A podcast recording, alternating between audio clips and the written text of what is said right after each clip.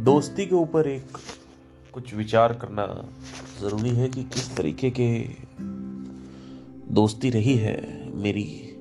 और आज एक ऐसे किस्से के बारे में उल्लेखन करूँगा, जहाँ पे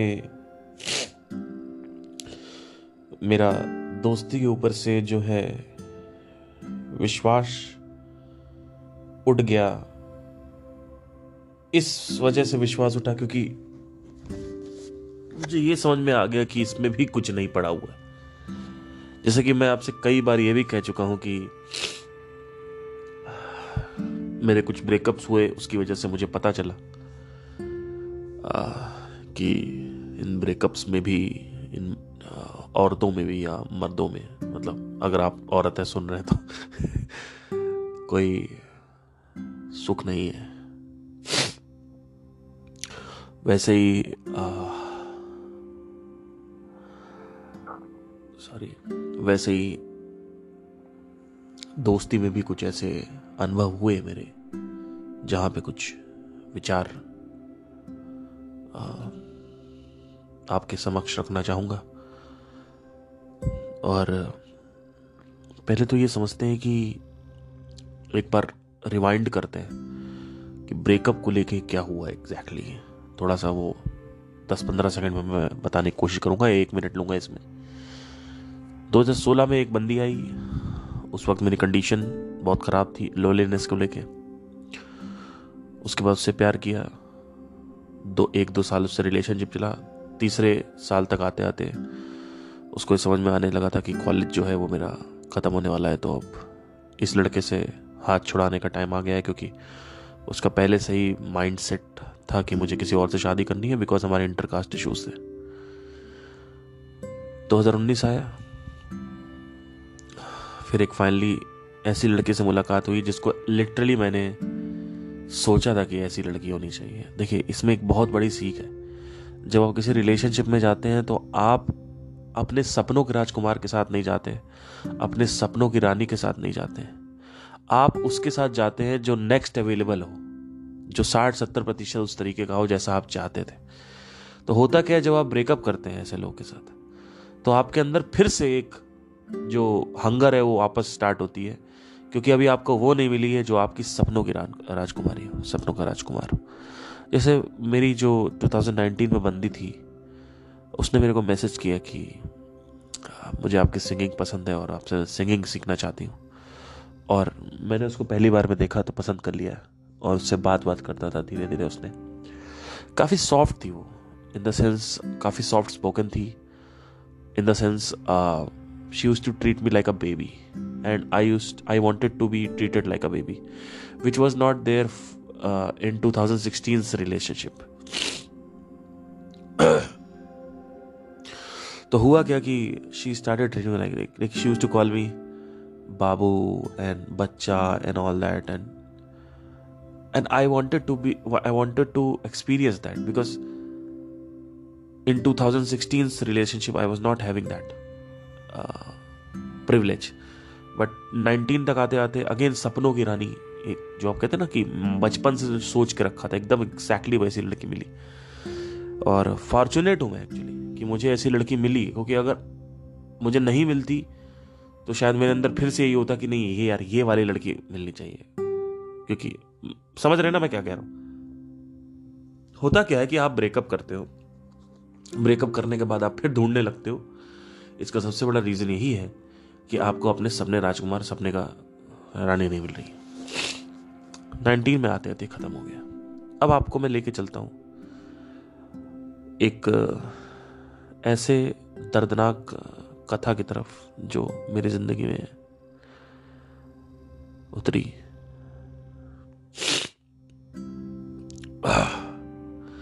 बचपन से ही मैं अपने दोस्तों के प्रति बहुत लॉयल रहा हूँ। अपने मित्रों के प्रति, अपने अपने प्रेमिका के प्रति हमेशा से मैं लॉयल रहा हूँ। मुझे बस इतना चाहिए था कि बस कोई हो जिससे मैं प्यार करूँ, वो मेरे से प्यार करे। और अगर वो गूँगी भी हो तो भी मैं कर लूँगा। लेकिन ब्रह्मांड आपके भाग्य को कुछ और ही बना कर चलता है। ब्रह्मांड कुछ और ही सोच के चलता है। और हर किसी को वो चीज़ नसीब नहीं होती जो वो चाहता है। मैं बहुत फॉर्चुनेट हूँ कि मुझे वो सब नसीब हुआ, जहाँ से मुझे एहसास हुआ कि इन सब में कुछ नहीं पड़ा हुआ। जब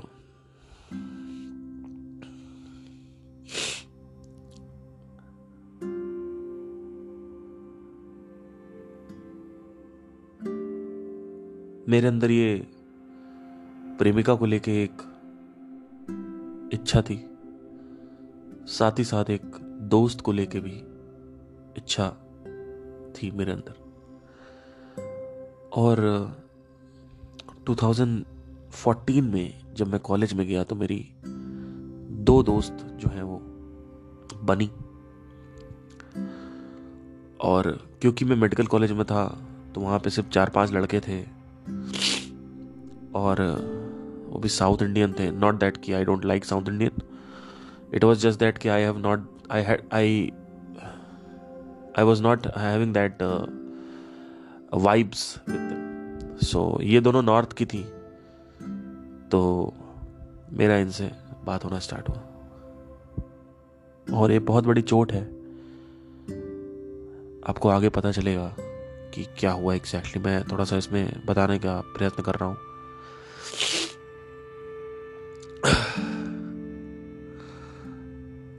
तो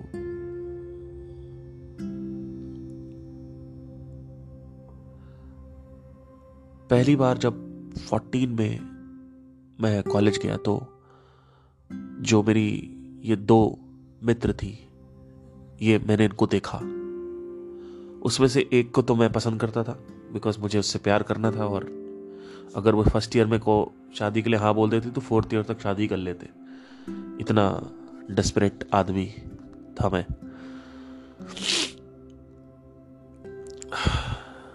और जो मेरी दूसरी दोस्त थी वो काफ़ी सीधी थी उस वक्त। और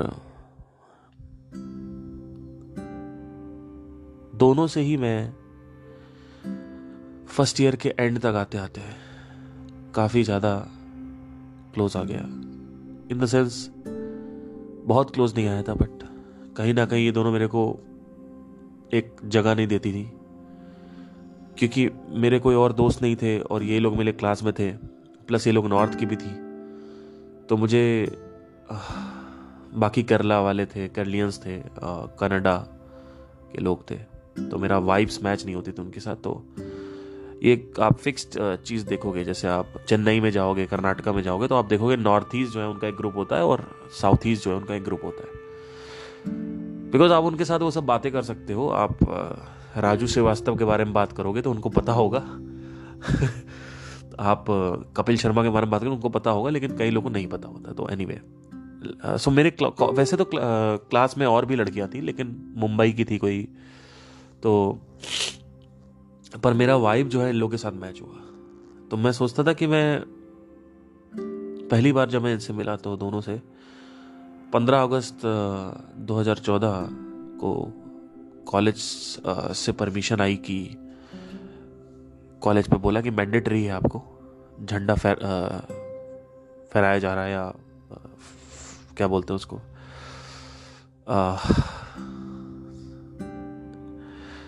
झंडे को आ, क्या कह सकते हैं? मतलब there will be flag and the flag will be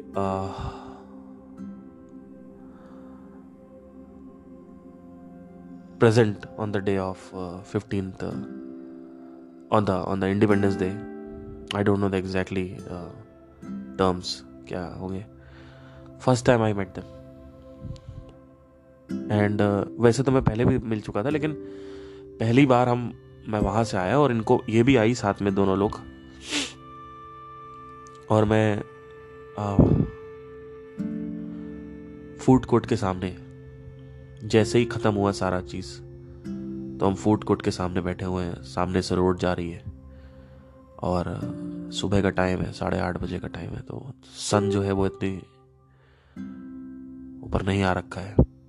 और मैं इन दोनों से पहली बार बात किया। और एक को तो मैं पसंद ही करता था, जैसे मैंने बताया 2016 वाला जो था, उसमें से एक था और एक जो थी मेरी मित्र थी उसमें से। और हमारा वहाँ से पहली बार जो है, कह सकते सिलसिला जो है स्टार्ट हुआ। दोस्ती का सिलसिला। हम लोग पहले दोस्त थे। हम हमेशा पहले अच्छे दोस्त बने, उसके बाद फिर एक एक के साथ मेरा अफेयर जो है वो स्टार्ट हुआ। मुझे कुछ नहीं पता था दुनिया के बारे में। जितना था, मैं मुंबई गया हुआ था, उससे पहले मैं मेरठ आया हुआ था, लेकिन मैं कुछ सीख नहीं रहा था। I was just twenty twenty year old and मैंने पहली बार इन लोगों से मिला। मुझे नहीं पता था क्या है, क्या नहीं है, दुनिया कैसी होती है क्या होती। है उस समय तो एक मन होता है बस कि हम एक, हम सोच रहे होते हैं कि 28 साल 30 साल 35 साल की उम्र में हम ये करेंगे, वो करेंगे। कुछ नहीं होता। उस वक्त एक इल्यूजन होता है लाइफ को लेके और लाइफ की एक गलत फहमियाँ होती हैं जो हमारे अंदर होती हैं बट वो जो एक स्टेट होती है जहाँ पे हम छूट में जी रहे होते हो घर से पैसे आ रहे होते हैं हॉस्टल हॉस्टल के और इसके खाने पीने के, वो एक बड़ा यादगार पल होता है, हसीन पल होता है। और पहली बार जब मैं इनसे मिला तो मेरे पास लड्डू था इंडिपेंडेंस डे का। तो मैंने लड्डू शायद ऑफ़र किया या खुद ही खाया वहाँ साथ में। और पहली बार हमने बात करी कि तुम कहाँ से हो। उसने बताया मैं इस शहर से हूँ। उसने बताया मैं यहाँ से हूँ। और हमारी वहाँ से। थोड़ी बहुत बात हुई तो शुरू में ही ये दोनों जो है ना मेरे को एक्सेप्ट नहीं करने को रेडी थी। बिकॉज़ मैं एक लड़का था। और देवर लाइक वो मोर प्राइवेट एंड आपने देखा होगा ना ऐसे कॉलेज में लड़कियाँ होती हैं कि वो they are like they don't get with the boys easily because they have uh, you you know they get they get uncomfortable and so मैंने मैंने सोचा कि uh, शायद they are very shy and they are they have such such a background and little bit they were belonging from village अपने गाँव से आए थे सब, दोनों। तो एक सोच थी कंजर्वेटिव सोच थी एक। बहुत रिलीजियस थे दोनों लोग। और मैं उनसे मिला और मतलब जैसा तो आप जानते हैं, मैं बहुत अकेला फील करता था कॉलेज में भी। और मुझे एक लाइट दिखी, एक प्रकाश दिखा कि, यार, अब शायद मेरी दोस्ती हो जाए, मेरे दोस्त मेरे जीवन में आ जाएँगे। प्लस ये लड़की भी है, मुझे पसंद करती है तो कुछ, कहीं ना कहीं कुछ ना कुछ हो जाएगा। और मैंने लड्डू शेयर किया या कुछ ऐसे बातें हुई हमारी पहली बार कि तुम कहाँ से हो, क्या इंग्लिश में प्रॉब्लम होती थी उनको। They had this problem in English तो मेरे, मेरा इंग्लिश शुरू से सही रहा है।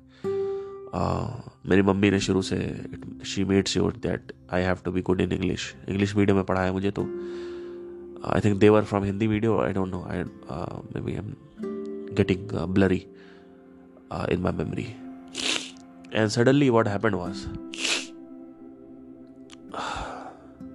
then they told that ठीक है, अब हम चलते हैं और फिर हम अगले दिन मिले। कॉलेज में हमारा क्लिनिक भी साथ में होता था स्टडीज़ भी साथ में होती थी। And I just met them again try to approach them get uh, get into the friendship with them. And धीरे धीरे uh, जब जब जब कॉलेज ख़त्म होता था तो तब तक तो मेरे साथ रहती थी। Uh, लेकिन कॉलेज ख़त्म होने के बाद दे यूज़ टू गो अकेले चाय पीने। and they never allowed me because they were shy और they had this conservative background always but somehow i were connected with them because they had this uh, this thing about them they have this uh, उनके उनके उनके अंदर कुछ बात थी जो मुझे अट्रैक्ट कर रही थी नॉट दैट कि I have something in my mind but I have some similar interest Akshay Kumar की पुरानी मूवीज़ भी वो देखते थे। बहुत सारी चीज़ें थी जो मैच करती थी। और मैं पहली बार उनसे मिला कॉलेज में। तो बात करके भी मुझे पता चला कि नहीं they are they are like me because as a friend आप ऐसे लोगों से मिलना चाहते हो जो आपसे थोड़े से सिमिलर हो।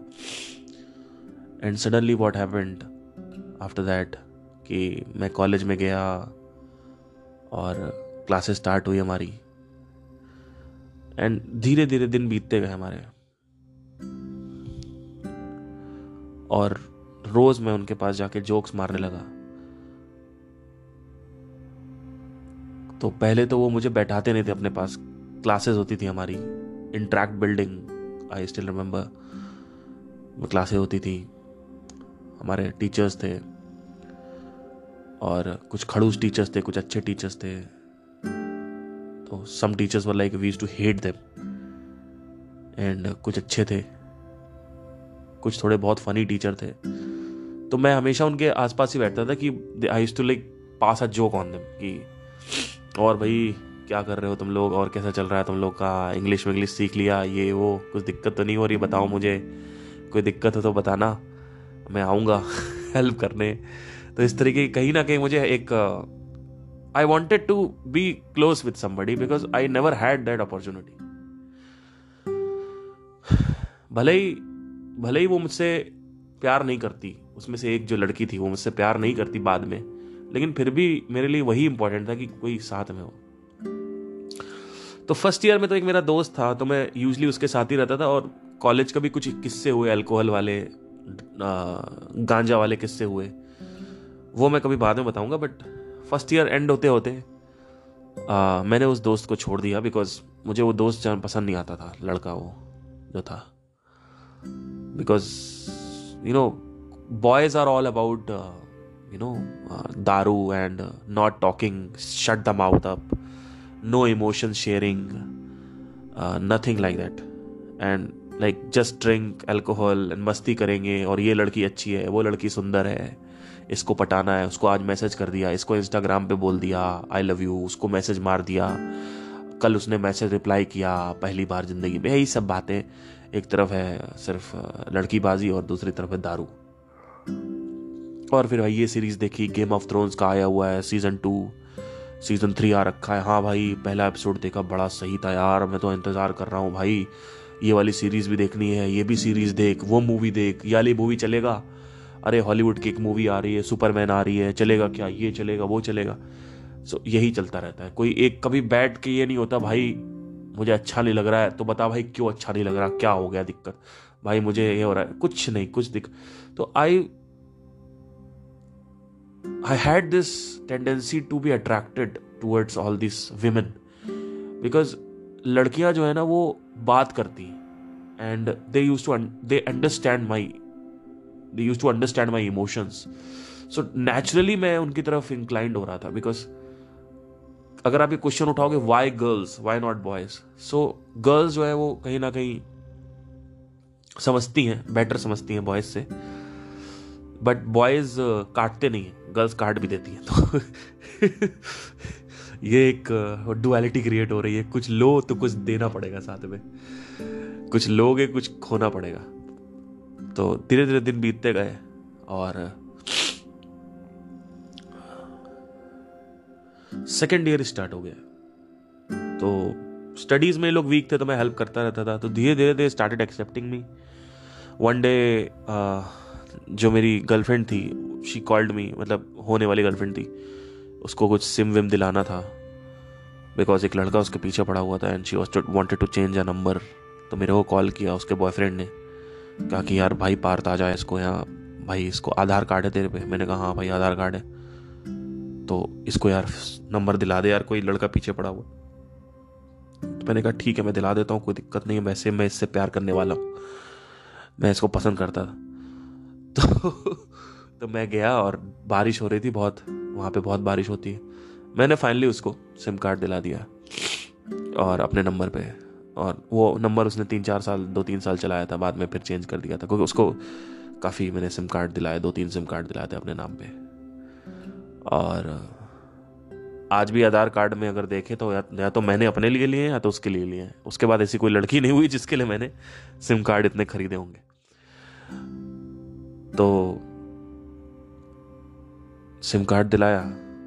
सिम कार्ड दिलाने के बाद मैंने उसको सिम कार्ड दे दिया तो she she got this idea because she wanted a she had this you know let's call her Maya तो Maya always had this tendency to have a support around तो she saw it for the first time उसने पहली बार जीवन में अपने देखा कि ये लड़का मेरी एक्चुअली हेल्प कर रहा है बुरे टाइम में, आज बुरा टाइम चल रहा है तो पहली मैंने हेल्प करी उसका, उसकी। और मुझे तो करनी थी क्योंकि मुझे बहुत पसंद थी वो। और तो मैंने कर दिया उसको, नंबर दे दिया और थैंक्स बोल के चली गई। तो मुझे पता था यही होने वाला है तो मैं वापस आ गया हॉस्टल अपने। अच्छा हॉस्टल में लेटे लेटे बाहर बारिश होती रहती थी। मेरा फ्रेंड था रूममेट भास्कर, वो राइट साइड लेटा रहता था कभी कभी कभी उसका कॉलेज होता था। तो हम मोबाइल चलाते रहते थे, उसमें इंस्टाग्राम नहीं था फेसबुक था। तो कभी मैं हारमोनियम पे गाने बजा रहा हूँ कभी आ, तो रियाज कर रहा हूँ तो ये भी होता रहता था। And I was like living I was living a very nice life but अंदर ही अंदर एक परेशानी और तनाई हमेशा चलती रही मेरे अंदर। उसके बाद कि क्या हुआ कि धीरे धीरे सेकेंड ईयर आते आते मैं इनसे काफ़ी क्लोज हो गया। और इन लोगों ने एक्सेप्ट करना चालू कर लिया। पहली बार जब इन्होंने कहा कि चलो आज तुम भी हमारे साथ चाय पीने चलो पाँच बजे के बाद। क्योंकि पाँच बजता था इनकी हमेशा से एक वो रहती थी कि चाय पीना है। और दिन में तीन बार ये लोग चाय पीते थे। वो नॉर्थ ईस्ट थे या थोड़े कंजर्वेटिव बैकग्राउंड से थे या जो भी है मतलब मैं नहीं कहूँगा कि हर कोई ऐसा होता है। मतलब आ, तो चाय पीना था। तो पहली बार बोला कि अच्छा तुम भी आ जाओ। नहीं तो यूजली क्या होता था मैं उनके साथ निकलता था कॉलेज छूटने के बाद और बोलते थे आप जाओ हम लोग जा रहे हैं। तो that was very rude and मैं वहाँ से वॉक करके आता था। आज भी मुझे याद है कि I to feel really bad यार। मतलब वहाँ से मैं जब वॉक करके आता था I really feel bad like oh my God the feeling which I had was so rubbish अकेले में वॉक करके हॉस्टल आता था and I use to feel so alone थोड़े आँसू आ रहे मेरे आँखों में। सेकेंड डेली का था तो पहली बार ऐसा हुआ कि उसने उन लोगों ने बोला कि तो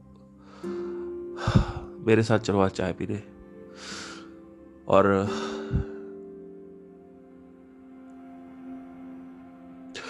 मैं उनके साथ गया चाय पीने। ठीक है, पहली बार, ज़िंदगी में मैंने चाय पी।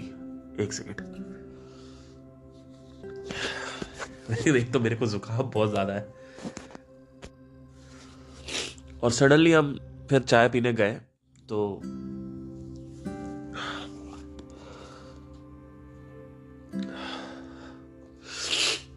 सॉरी हम चाय पीने गए, उसके बाद फिर चाय पी। मैंने और बातें करी, उनसे शेयर किया कि कैसे हो, तुम लोग क्या करते हो? और तो उसने बताया कि हमारा ये बैकग्राउंड है फैमिली में इतने लोग हैं, ये, वो। धीरे धीरे धीरे I started getting close and they always needed a support system so I provided that जहाँ पे लाइब्रेरी से जेरोक्स लाना था, या कोई हेल्प करनी थी, या रात में खाना लेके आना था। तो इस तरीके की चीज़ें मेरे लिए, मेरे पास कॉल्स आते थे कि Partha, we needed this, so you can you bring this? Can you all these things? But in, in return, they provided me that shelter, that comfort of uh, uh, you know not being alone, and uh, I am really thankful to to to them because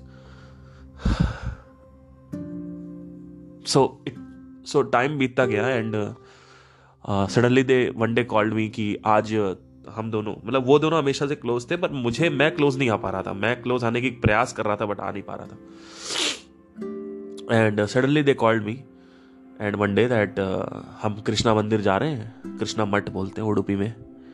तो would you would you like to come तो मैंने कहा, ठीक है हाँ definitely मैं आ रहा हूँ भैया, कहाँ कहाँ रहूँगा मैं अकेले इस तनाई जहाँ कोई बात करने वाला नहीं।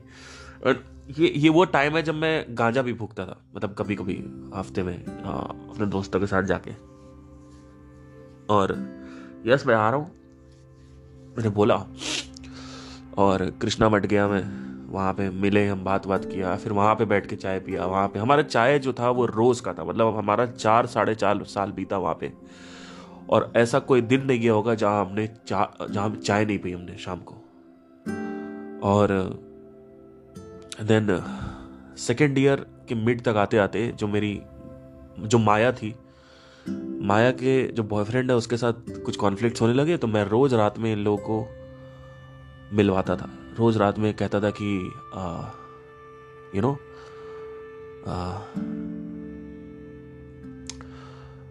आप लोगों को बात करनी चाहिए और पैचअप करवाता था इनका, इसका माया और माया के बॉयफ्रेंड का। और साथ ही साथ जो माया की दोस्त थी, जो हमारी म्यूचुअल फ्रेंड थी, जो दूसरी दोस्त थी हमारी, उसके साथ में मैं काफ़ी क्लोज आने लगा एज अ फ्रेंड एंड तो कई बार ऐसी लड़ाइयाँ होती थी हमारी, हम मतलब हम काफ़ी क्लोज आ गए। सेकेंड ईयर तक आते आते हम काफ़ी क्लोज आ गए, जहाँ पे मैं ऑलमोस्ट सुबह की चाय उनके साथ पीता। पहले मैं अकेले चाय पीता था, अकेले पनीर पफ खाता था और अकेले जाता था क्लिनिक और अकेले मैं क्लिनिक में ब्रेक होता है तो अकेले जाके लंच करता था। और उसके बाद शाम को मैं आता था पाँच बजे और अकेले फिर वापस स्नैक्स करता था या मेरा कोई रूममेट है भास्कर, उसके साथ चला जाता था। और फिर कोई एक फ्रेंड था, अविनाश हो गए या कोई आदित्य हो गए, इनके साथ चला जाता था कभी बाहर वहाँ पे खाना खाने जाता था। तो रात का खाना तो दोस्तों के साथ ही होता था बट यूजली पूरा दिन मेरा अकेले बीता था। तो फिर धीरे धीरे क्या हुआ कि मैं इनके साथ चाय पीने लगा, इनके साथ पनीर पफ खाने लगा। ये लोग इडली डोसा खाने लगे और मैं भी इडली खाता था। सुबह की इडली और चाय और वापस आना और क्लिनिक पे जाना। तो मुझे आज भी याद है कि हमारा डाइसेक्शन का क्लास था फ़र्स्ट ईयर में और मेरी माया से बात नहीं हो रही थी और मेरी इससे भी बात नहीं हो रही थी, माया की फ्रेंड जो थी और मुझे इन दोनों के करीब आना था। बट मैं करीब in the sense as a friend तो डाइसेक्शन की क्लास थी। और डाइसेक्शन में क्या होता है कि देर देर इज़ बॉडी मतलब बॉडी होती है और बॉडी को काट पीट के कुछ ऑर्गेन्स अलग करे होते हैं, वो दिखाते हैं। तो शुरू में तो जो हम गए तो सबका दिमाग खराब था मतलब कि बॉडी आ जा रही है बॉडी देखने को मिल रहा बॉडी देखने को मिल रहा। फिर एक डेढ़ महीने बाद क्या हुआ कि हमारा इतनी आदत लग गई कि हम हम एक पनीर पफ ले लेते थे, छोटा सा, और एप्रन में जो हमारा होता था वाइट एप्रन उसमें डाल के ले जाते थे और लाश के सामने बैठ के खाना खा खा रहे थे। भाई साहब कोई शर्म ही नहीं है। और उसमें जो एक फॉर्मुलिन जो आ, महक होती है जो जिससे वो निकाला जाता है वो बहुत गंदी स्मेल होती है। मतलब इन द सेंस कि आप झेल नहीं पाते। इट्स वेरी आप समझ लो कि प्लास्टिक जैसे है प्लास्टिक प्लास्टिक का थोड़ा सा माइल्ड वर्जन अगर हम प्लास्टिक को जलाते हैं तो। तो इस तरीके की महक होती थी। एंड शुरू में तो वो ऐसे टॉलरेंट नहीं था, लेकिन धीरे धीरे क्या हुआ? इतना टॉलरेट कर लिया हमने कि अरे भाई साहब, एक दिन क्या हुआ कि मुझे आज भी याद है कि इतनी भूख लगती थी कि पहले शुरू में तो खाना खा के नहीं जाते तो उल्टी हो जाएगी। लेकिन जब वो रेगुलर हो गया तो एक डेढ़ महीने बाद क्या हुआ? सब, सबके सारे फिजियोथेरेपी के सारे स्टूडेंट्स थे इधर ऑक्यूपेशनल थेरेपी के सारे स्टूडेंट्स थे। And you like coming together सबके जेब में कुछ ना कुछ पैटीज है कोई साला ब्रेड रोल करवा के ले आया। लाश के सामने बैठ के खा रहे भाई साहब। It was amazing it was amazing so खाते थे और uh, उसके बाद फिर हमारा ब्रेक होता था उसी ब्रेक में खाते थे फटाफट फिर वापस स्टार्ट करते थे। तो दैट वॉज़ द कंडीशन फिर वहाँ से निकलते थे फटाफट भागते थे क्लिनिक की तरफ़ क्योंकि हमें पेशेंट देखना होता है हमें पोस्टिंग में साइन करना होता था नौ बजे। तो हमारे पास दस मिनट का टाइम होता था वहाँ से एक किलोमीटर दूर हमारा क्लिनिक था वहाँ पहुँचने के लिए। तो हमें वॉक करके जाना पड़ता था। अब उसमें क्या करते थे हम? फ़र्स्ट ईयर में तो मैं पहले खाना अगर नहीं खाया हूँ तो मैं क्या अगर नाश्ता नहीं किया हूँ तो मैं अकेले जाके पहले खाता था फिर चाय पीता था फिर निकलता था। पाँच मिनट में खाना काम होना होना होता था। लेकिन जब आ, मेरी इनसे दोस्ती हो गई सेकेंड ईयर में तो हम तीनों तीनों हम तीनों क्या करते थे? फटाफट ऑटो लेते थे फटाफट रेस्टोरेंट है वहाँ पे शंग्रीला। और शंग्रीला जाते थे वहाँ पे चाय पीते थे इडली खाते थे और फटाफट पाँच मिनट में क्लिनिक। कई बार ऐसा होता था कि हम लेट हो जाते थे। तो धीरे धीरे कॉलेज ने क्या किया कि सब लेट होते थे कॉलेज ने क्या किया कि कॉलेज ने कहा कि आप दस मिनट और लेट आ सकते हो। तो वहाँ पे थोड़ा सा हमें सुकून मिला कि हम जल्दी से कर सकते हैं ये सब चीज़ें। तो ये हमारा रहता था। फिर सेकेंड ईयर आते आते जो डाइसेक्शन की क्लास थी जो लाश वाली क्लास थी वो ख़त्म हो गई। और आ, उसके बाद हम दूसरी बिल्डिंग से फिर कॉलेज जाते थे फ़र्स्ट तो ये था। तो, तो शुरू में हमारी जो सुबह क्लासेस होती थी आठ से नौ वो क्लासेस होती थी एनाटमी फिजियोलॉजी की और बायोकेमिस्ट्री ये नॉन डिपार्टमेंटल क्लासेस होती थी। उसके बाद फिर नौ बजे से क्लिनिक स्टार्ट होती थी नौ से एक क्लिनिक होती थी और एक से दो लंच होता था और दो से पाँच हमारी दोबारा या तो डिपार्टमेंटल क्लास होती थी या तो दो से दो से तीन हमारी क्लिनिक होती थी, तीन से तीन से चार हमारी डिपार्टमेंटल क्लास होती थी, चार से पाँच वापस क्लिनिक होता था हमारा। तो सुबह आठ से नौ वाली क्लास करी, फटाफट भागे रेस्टोरेंट वहाँ पे चाय पिया, चाय पेला, उसके बाद फिर क्लिनिक आए। क्लिनिक से नौ से क्लिनिक में बैठे, किसी का मज़ाक उड़ा रहे हैं, किसी का ये कर रहे हैं, किसी का वो कर रहे हैं। हम सब बहुत क्लोज हो गए। सारे क्लासमेट्स हमारे थर्ड ईयर तक आते आते इतने क्लोज हो गए थे, इसकी कोई करनी मतलब अट्ठाईस लोग थे हम लोग। And they were all very close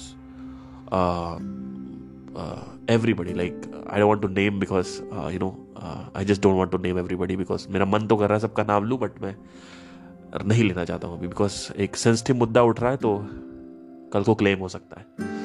तो तो ये होता था। तो अब क्या हुआ कि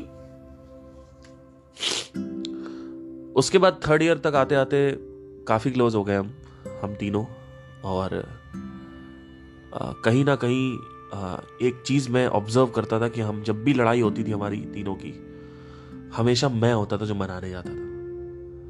कि यही आएगा मनाने, हमें नहीं जाना, यही आएगा मनाने, हमें नहीं जाना, और ये आदत बन गई उनकी, और मैं ही जाता था मनाने। I was just just use to go and because मुझे, मैं नहीं चाहता था उनको खोना। मेरे लिए बहुत स्पेशल थी दोनों लोग एज अ फ्रेंड और मैं उनको खोना नहीं चाहता था। और जो माया थी, शुरू में तो मेरे नज़दीक थी, लेकिन पता नहीं क्या हुआ थर्ड सा मतलब साढ़े तीन साल बीते हमारे। उसने अंदर से सोच लिया कि अब कॉलेज ख़त्म होने वाला है, अगले साल ख़त्म हो जाएगा, एक डेढ़ साल में। तो अब पार से मुझे दूरी बना लेनी चाहिए। And suddenly she started going apart from me नहीं तो वो मेरे साथ ही रहती थी मोस्टली तो एक माया के साथ ये प्रॉब्लम थी कि माया जहाँ भी जाती थी वो अपनी फ्रेंड को, जो हमारी म्यूचुअल फ्रेंड थी, उसको लेके आती थी। ये माया के साथ प्रॉब्लम थी। और हमारी कई बार ऐसी लड़ाइयाँ होती थी कि तुम एटलीस्ट इसको प्लीज़ जब हम पर्सनल स्पेस हैं तो पर्सनल स्पेस में मत लेके आओ। बट वो नहीं, उसको कहीं भी घूमने जाना है, कहीं बीचेस जाने हैं, कहीं भी कुछ भी जाना है तो नहीं, ये ज़रूर साथ में आएगी, ये ज़रूर साथ में आएगी। बिकॉज़ शुरू से उनका जो बॉन्ड था, शुरू से अच्छा रहा। और मैं घुसा जब उनकी दोस्ती में तो मुझे भी बहुत प्यार मिला, मुझे भी बहुत ज़्यादा सपोर्ट सिस्टम मिला इनसे। लेकिन कहीं ना कहीं मुझे हमेशा से एक फील होता था कि शायद मैं उतना क्लोज नहीं हूँ जितना ये आपस में एक दूसरे से क्लोज है। जो दोस्ती मुझे डिजर्व करता हूँ, मैं वो दोस्त, मुझे लगता है कि मैं, मुझे लगता है मुझे वो दोस्ती मुझे मिली नहीं। तो ऐसे ऐसे केसेस होते थे। रात में साढ़े ग्यारह बजे मैं खाना पैक करा बाइक से जा रहा हूँ, खाना पैक करा के लेके आ रहा हूँ। हॉस्टल में, दोनों के हॉस्टल में खाना ला के दे रहा हूँ, फिर वापस घर जा रहा हूँ। लाइब्रेरी जा रहा हूँ तो जेरोक्स करा रहा हूँ सारे, अपने जेरोक्स करा रहा हूँ, उनके जेरोक्स करा रहा हूँ। कभी चाय पैक कराने के लिए बोल दिया, चाय पैक करा लाया। कभी डोमिनोज चले गए तो वहाँ पे भी पैक करा के लेके आ जाओ। तो मैं हमेशा जो भी करता था, इनके लिए करता था बिकॉज़ मुझे ऐसा लगता था और मुझे पूरा विश्वास था अपने ऊपर कि हम हमेशा दोस्त रहेंगे। हम हमेशा एक दूसरे के साथ रहेंगे। मतलब साथ तो नहीं रहेंगे ऑब्वियसली मुझे पता था इनकी शादी होने वाली आके। लेकिन मुझे ये पता था कि हम कनेक्ट रहेंगे और बहुत क्लोज रहेंगे आपस में। मतलब सौ साल तक हम साथ रहेंगे। ये मैं शुरू से सोचता था। और मैं इसी वजह से ये करता था। इसी वजह से हर एक लड़ाई में मैं जाता था मनाने। इसी वजह से मैं रात में बारह बारह बजे में जीरा राइस लेके आ रहा हूँ। बारह बारह बजे में साला दूध लेके आ रहा हूँ। बारह बारह बजे में चाय पैक करा ला रहा हूँ। फिर मैं थर्ड ईयर फोर्थ ईयर में मेरे पास बाइक आ गई सेकेंड हैंड तो मैं अपना शिफ्ट हो गया। एक रूम में। और मैंने एक अलग हॉस्टल से शिफ्ट होकर अलग रूम ले लिया, क्योंकि मैंने मदर से बात करी, मुझे रियाज करना होता था। तो वो था। साथ ही साथ अब यहाँ पे थर्ड ईयर में संदीप महेश्वरी एंटर्ड साथ साथ में। That I want to I want to take him parallelly तो एक तरफ़ गांजा और नशा छूट चुका था। फ़र्स्ट ईयर सेकेंड ईयर तक फिर दोस्ती चल रही थी। चीज़ें मैं कर रहा था अपने दोस्तों के लिए। और ये अपेक्षा रखते हुए कि हम हमेशा साथ रहेंगे। ये दोनों हम मुझसे बहुत प्यार करती हैं मैं भी इनसे बहुत प्यार करता हूँ। एज अ दोस्त वाइज वो मैं क्लियर करना चाहता हूँ कि as a friend as a you know just to be with somebody as a friend और थर्ड ईयर में Sandeep Maheshwari entered through YouTube 2015 uh, में प्रॉपरली ही एंटर्ड 2015-16 में। 16 में मेरा थर्ड ईयर था। एंड थर्ड ईयर में माया ने मुझे शायद थर्ड ईयर में या बिगनिंग में कहीं मुझे एक्सेप्ट किया प्रॉपरली तो पहली बार मुझे आज भी याद है कि मैं एक बार ये बात कर रही थी किसी से, अपने बॉयफ्रेंड से एक्स बॉयफ्रेंड से या कह सकते हैं बॉयफ्रेंड से, क्योंकि सिचुएशन ये क्रिएट क्रिएट हो गई कि माया और मेरे बीच में कि माया अपने पुराने बॉयफ्रेंड को छोड़ नहीं पा रही है। और उसने मेरे को भी आई लव बोल दिया है। क्योंकि वो इतनी इमोशनल हो गई थी कि मैं उसके लिए इतना करता था, हर एक कॉन्फ्रेंस में उनको लगा के, दोनों को, माया और उसके एक्स को लगा के, मैं मिलवाता था एज अ फ्रेंड कि भाई तुम लोग बात करो, तुम लोग एक दूसरे के लिए बने हुए हो, तुम लोग शादी करो एक दूसरे से। बिकॉज़ मुझे माया को एज अ फ्रेंड देखता था, मैं प्यार करता था अंदर से, लेकिन अंदर एज अ फ्रेंड देखता था मैं उसको हमेशा। पहले पहले एज अ फ्रेंड रखता था तो मैं हमेशा हेल्प करता था उसकी। और सटल प्लग भी था थोड़ा बहुत कि मुझे इसके लिए करना है तो हो सकता है मेरे पास आ जाए। एक सटल प्लग मैं इसको एक्सेप्ट करूँगा सबके अंदर होता है। आ, पर मैं वो वो वो बहुत डोमिनेंट नहीं था मेरे उसमें मुझे उसकी हेल्प करनी थी। तो एक दिन की बात है जब हमारा स्टार्ट नहीं हुआ था मेरा और माया का थर्ड ईयर के बिगनिंग की बात है या सेकेंड ईयर के एंड की बात है मुझे याद नहीं आ रहा है। She told me that one day we were sitting and drinking having tea and then हमारी जो म्यूचुअल फ्रेंड थी वो चली गई। और कुछ मैगी वैगी पैक कराने गई थी। Then she was sitting very upset क्योंकि ऑलमोस्ट पचास बार लड़ाई हो चुकी थी। पचास कॉन्फ्रेंसेज में कर चुका था। पचास कॉन्फ्रेंसेज में मैंने उन लोगों को एक दूसरे से मिलाया था, लेकिन बार बार इनकी लड़ाइयाँ होती थी। तो तो मैं आया। रात में हमारा हमेशा रहता था कि पाँच बजे हम क्लिनिक से आएँगे। और एक घंटे वेट करेंगे। आठ बजे के अराउंड हम एक बार चाय पियेंगे और फिर उसके बाद खाना खाने साथ में चलेंगे। तो आठ बजे हम वापस हॉस्टल के सामने मिलते थे। जो लड़कियों का हॉस्टल था उनके उसके सामने मैं आ जाता था और लड़कियों के हॉस्टल से ही वो लोग चाय लेके आते थे। बाय द वे और मेरे को देते थे और हम सामने हॉस्टल के बाहर निकल के हम लोग नीचे एक फुटपाथ होता था वहाँ पे बैठ के चाय पीते थे। वेरी वेरी नाइस प्लेस पूरा ग्रीनरी से भरा हुआ। एंड uh, तो माया बैठी हुई थी मेरे साथ। और बोलती है कि तुम मेरी हेल्प क्यों करते हो इतनी? मैंने क्या हो गया भाई? नहीं तो क्यों करते हो? तुमने इतना तुम मुझे मिलाते हो, इतनी मेरी केयर करते हो, क्यों करते हो तुम? मैंने कहा, इसलिए करता हूँ कहीं ना कहीं मुझे लगता है एज अ फ्रेंड तुम यू नो तुम परेशान हो तो मैं करता हूँ इसलिए. I I clearly remember she was wearing red T red T shirt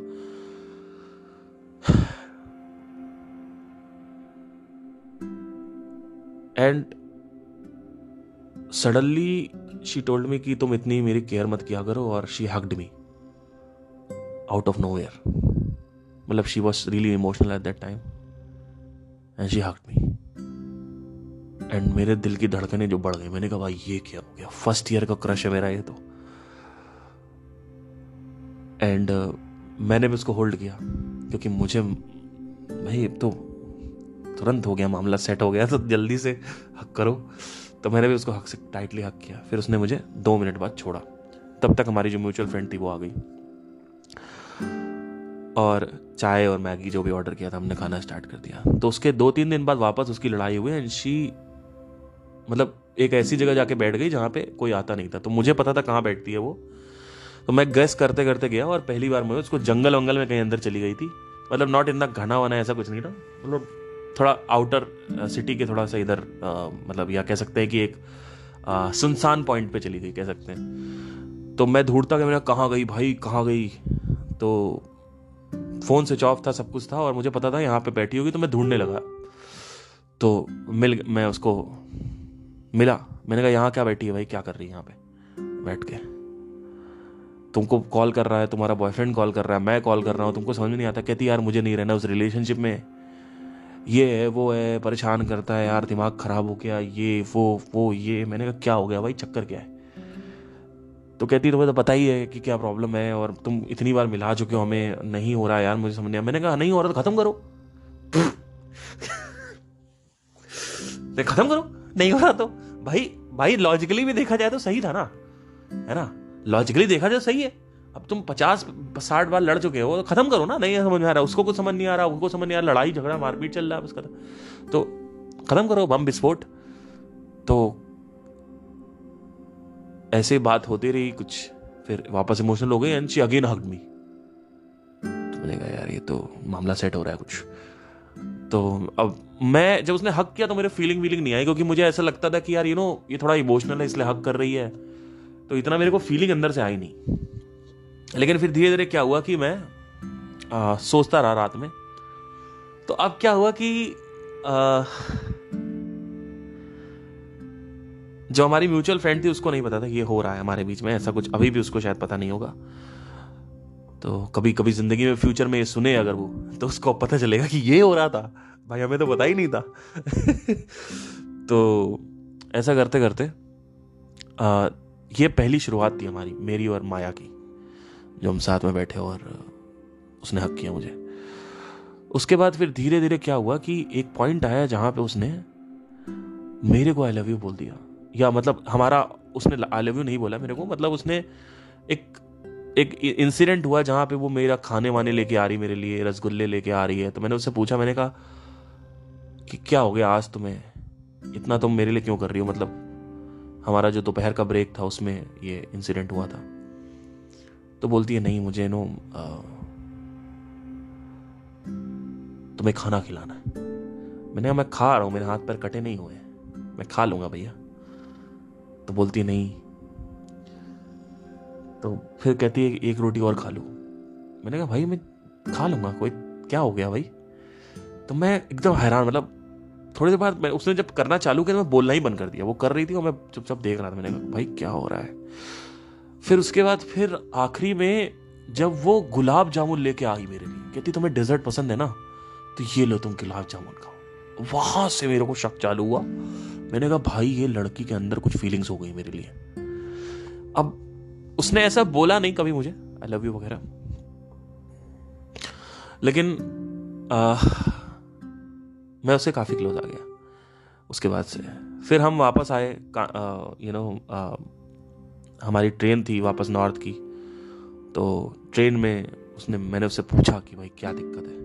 तो उसने ट्रेन में मेरे को पहली बार बताया कि हाँ मुझे लग रहा है कि तुम्हारे लिए फीलिंग्स है मेरे को। मैंने कहा तो तुम्हारे बॉयफ्रेंड का क्या होगा? बोलती है कि हम कोई कमिट नहीं कर रहे हैं वैसे भी। तो वैसे मैंने बॉयफ्रेंड का कुछ मैंने बोला नहीं। मैंने कहा कि, मैंने कहा कि देखो, तुम्हें मेरे लिए फीलिंग्स है।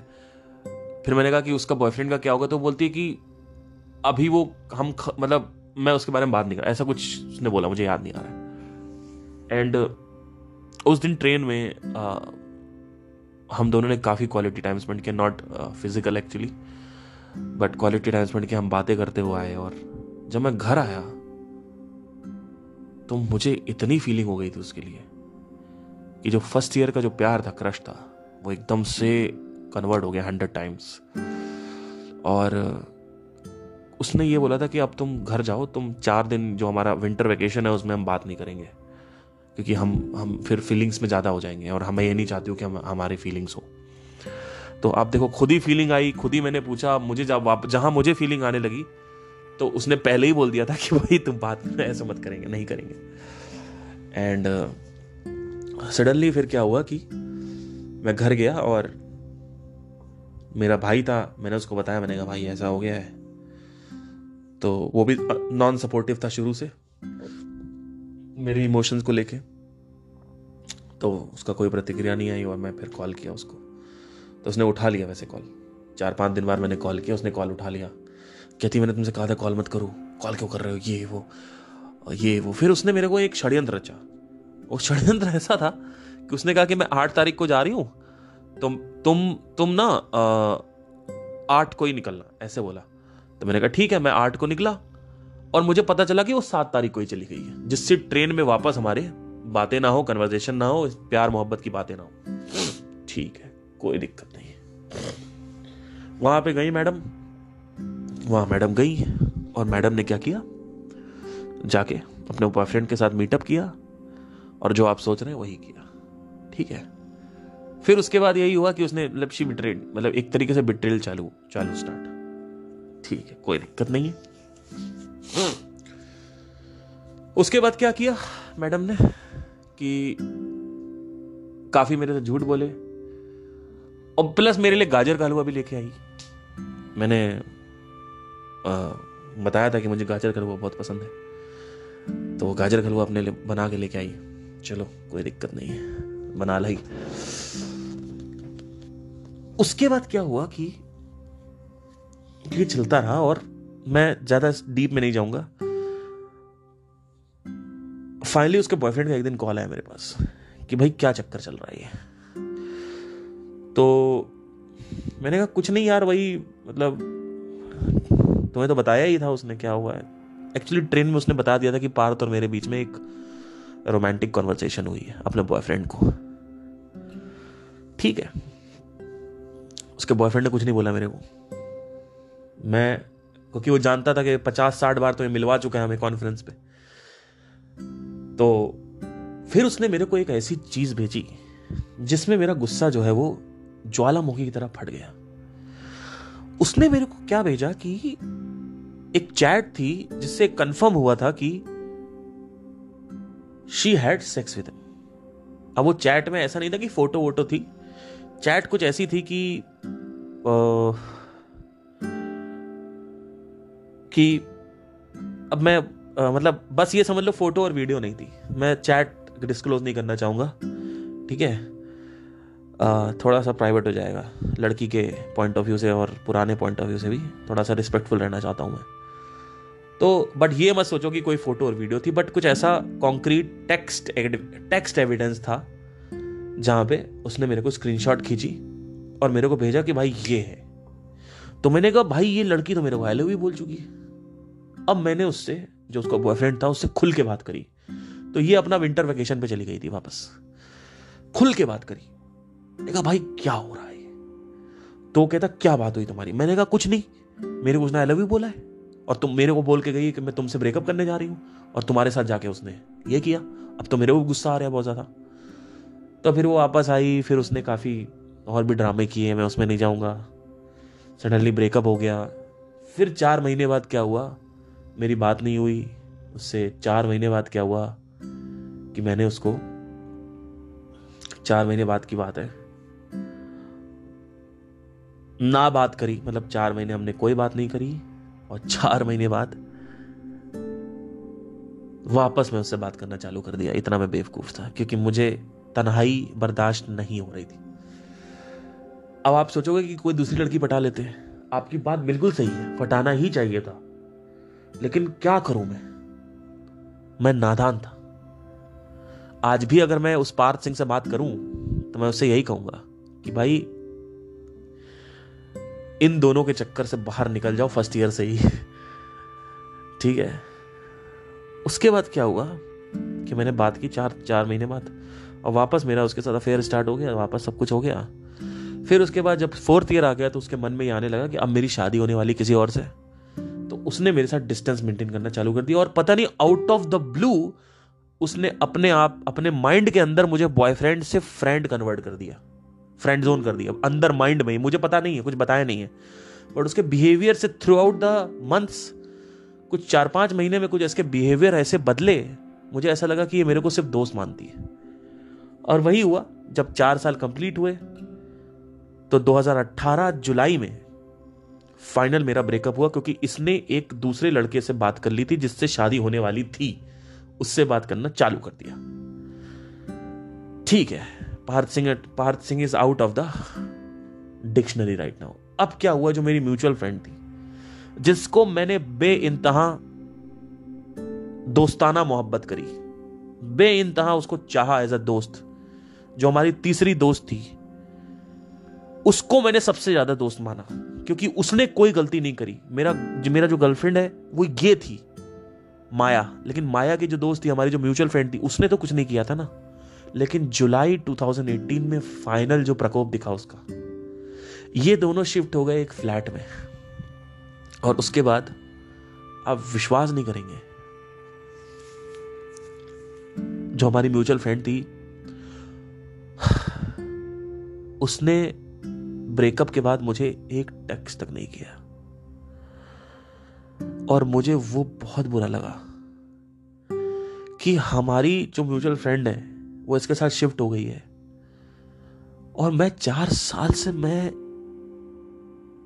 बिल्ड कर रहा हूँ रिलेशनशिप, रैपो बना रहा हूँ, दोस्ती कर रखी तुमसे। तुम्हारे बुरे वक्त में काम आ रहा हूँ। तुम्हारे लिए मैंने क्या नहीं किया? तुमने मेरे को बेस्ट फ्रेंड इंस्टाग्राम पे बेस्ट फ्रेंड बोला। हाँ फेसबुक पे बेस्ट फ्रेंड बोला। हर जगह बेस्ट फ्रेंड साला फेयरवेल में साथ में है। साला फ्रेशर पार्टी जो फ़र्स्ट ईयर में होती है, उसमें से लेकर लास्ट जो फोर्थ फोर्थ ईयर का फेयरवेल होता है, उसमें हमारी साथ में फ़ोटोज़ हैं। साथ में हमारे सारे रिश्ते हैं। साथ में हम घूमे। हर जगह साथ में रहे। सुबह रात, सुबह आठ बजे से लेकर रात में नौ बजे तक हम साथ में रहे तीनों लोग। उसके बाद जुलाई 2018 में जब मेरा ब्रेकअप हुआ तो इस बंदी का कॉल तक नहीं आया।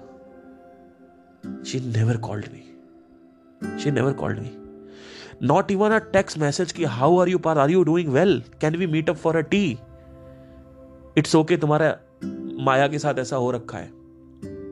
लेकिन उससे हमसे मतलब नहीं है। उससे हमसे मतलब नहीं है। हम हम दोनों अपनी दोस्ती मेंटेन रखेंगे, लेकिन माया के जाने के साथ उसने भी दोस्ती को डिस्टेंस कर लिया। और मेरे चार साल का जो इमोशंस थे, चार साल एक इमोशन दिया है मैंने किसी चीज़ में। ज़िंदगी में पहली बार मुझे पता चला कि दोस्ती में भी कुछ नहीं है। मैं मानता हूँ कि ऐसे दोस्त हैं इस दुनिया में, जो अपनी जान देने के लिए रेडी हैं। लेकिन ज़िंदगी में पहली बार मुझे एहसास हुआ कि आज मैं मेडिटेशन करता हूँ। फोर्थ ईयर तक आते आते मैंने जुलाई एटीन तक 2018 तक आते आते मैं दो साल मेडिटेशन मेडिटेशन में आगे बढ़ चुका था। दो साल हो चुके थे साउंड ऑफ़ साइलेंस के साथ। लेकिन हाँ वो ग्रोथ नहीं थी, वो ज्ञान नहीं था, वो वो अंदर तक नहीं गया था आत्मज्ञान मेरे अंदर।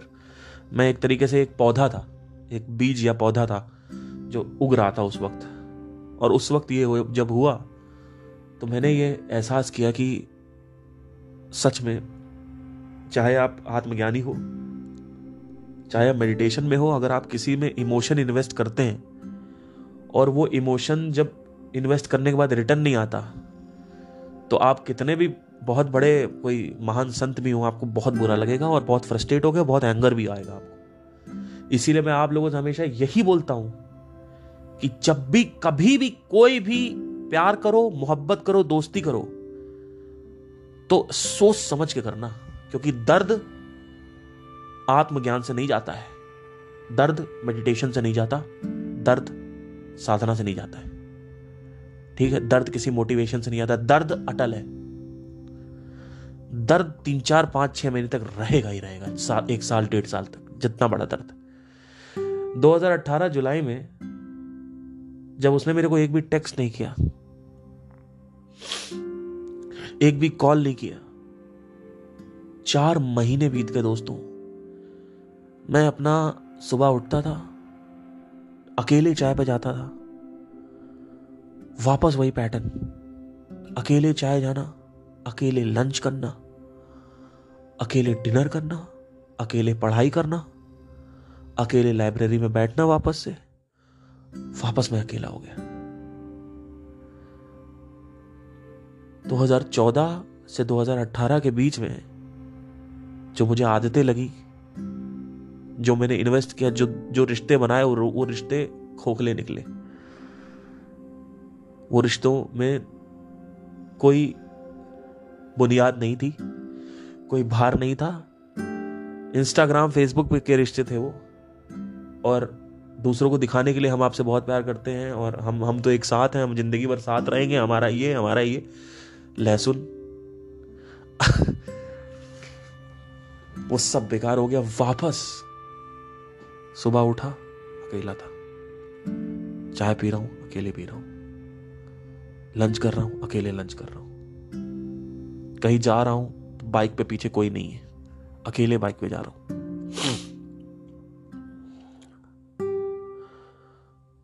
उस दिन मुझे एहसास हुआ कि तन्हाई जो है, उसके दो पहलू होते हैं। एक होता है,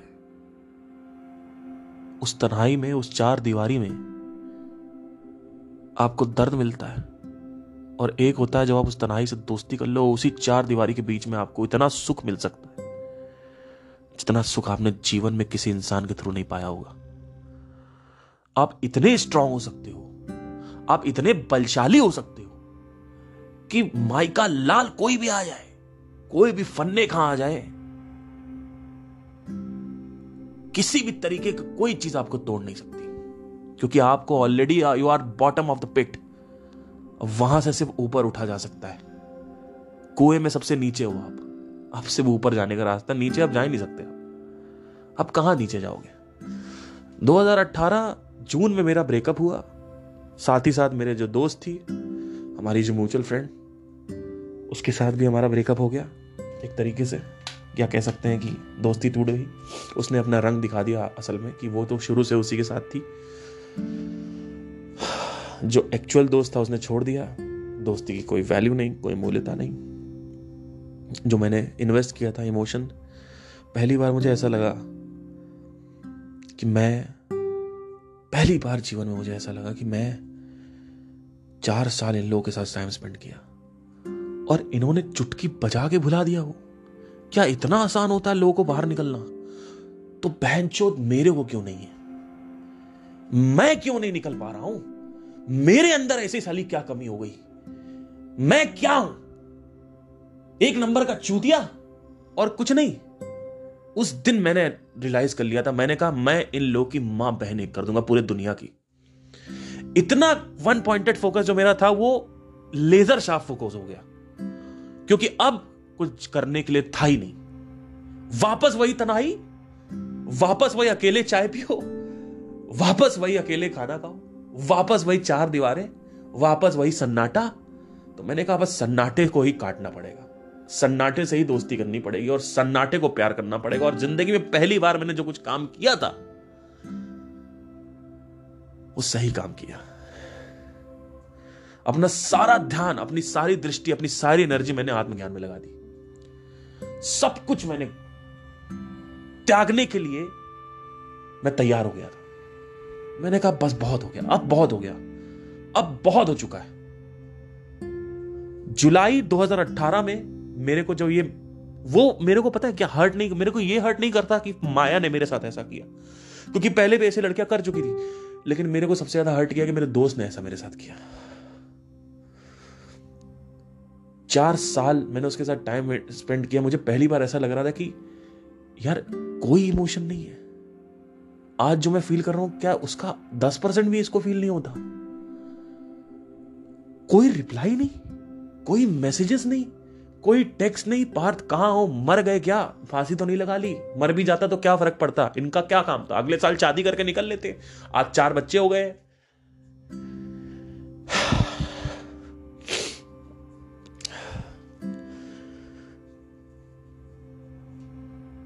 जुलाई में मैंने अपना पूरा का पूरा फोकस साधना पे लगा दिया और आत्मज्ञान में लगा दिया। उसके बाद मेरे बॉडी में बहुत सारे चेंजेस आने लगे, जो मैं आपको कल बता चुका हूँ। वहीं से स्टार्ट हुए थे अट्ठारह के बाद से, जून अट्ठारह के बाद। और 2018 के दिसंबर तक आते आते मैं वहाँ से शिफ्ट हो गया, मैं दिल्ली आ गया। दिल्ली में भी मेरी इनसे कोई बात नहीं हुई। माया से तो बात होनी ही नहीं थी, क्योंकि माया शादी कर रही थी किसी और से। लेकिन इसका कोई कॉल अभी तक नहीं आया। ना मैसेज आया, ना कॉल आया। चार साल तुमने मेरे साथ टाइम स्पेंड किया। चार साल हमने एक साथ सुबह आठ बजे से लेकर रात में आठ बजे तक, नौ बजे तक हम साथ में रहे और तुमको कोई फ़र्क नहीं पड़ता। किसी प्रकार की कोई मूल्यता ही नहीं है, कोई इन्वेस्टमेंट ही नहीं है, कोई इमोशंस ही नहीं है, कोई फीलिंग्स ही नहीं है, कुछ नहीं है। कुछ तो फील होता। अरे हला, भगवान को भी इतना करो ना तो भगवान नीचे आ जाएगा। भगवान कहेगा, भैया हाँ बताओ क्या? और आ ही गए। क्योंकि उसके बाद फिर मैंने भगवान पे ध्यान दिया। दोस्तों, भगवान को पाना बहुत आसान है। लोग कहते हैं, भगवान को पाना सबसे मुश्किल है। भगवान को पाना इतना आसान है जिसकी कोई हद नहीं है। लेकिन इंसान को पाना और इंसान को कंट्रोल कर पाना, इंसान को यह सोचना यह अपेक्षा रखना जो प्रिंसिपल्स में एथिक्स में मोरालिटी में अपेक्षा आप करते हो कि भाई, आपको मैंने दोस्ती करी, आप मेरे बुरे वक्त में हेल्प करो या आपसे बात करो, वो भी नहीं करते लोग। ये दुनिया जालिम है भैया। पहली बार मुझे एहसास हुआ। कुछ नहीं। मैं रोया, बहुत रोया। एक बार मैं दारू पिया और दारू पी के इनके घर पहुँच गया, दोनों के घर। ये दोनों रात में एकदम से इस, ये इंसिडेंट था। और मैं जो माया माया साथ में रहती थी इसके, जो मेरी दोस्त थी, मैं उसके रूम में गया। वो अपने होने वाले पति से बात कर रही थी, ये भी अपने होने वाले पति से बात कर रही थी। मैं उसके पास बैठा, उसके बेड पे बोलती हाँ पार्थ, क्या हुआ? क्या, कैसे हो ये, वो? क्या कर रहे हो? कहाँ हो अभी आजकल ये? और मैं रोने लगा। मैंने उसको देखा, मैं रोने लगा भाई साहब। मैं फूट फूट के रो रहा था। मैंने कहा, यार, क्या कर दिया तुमने यार ये? और मैं रो रहा था।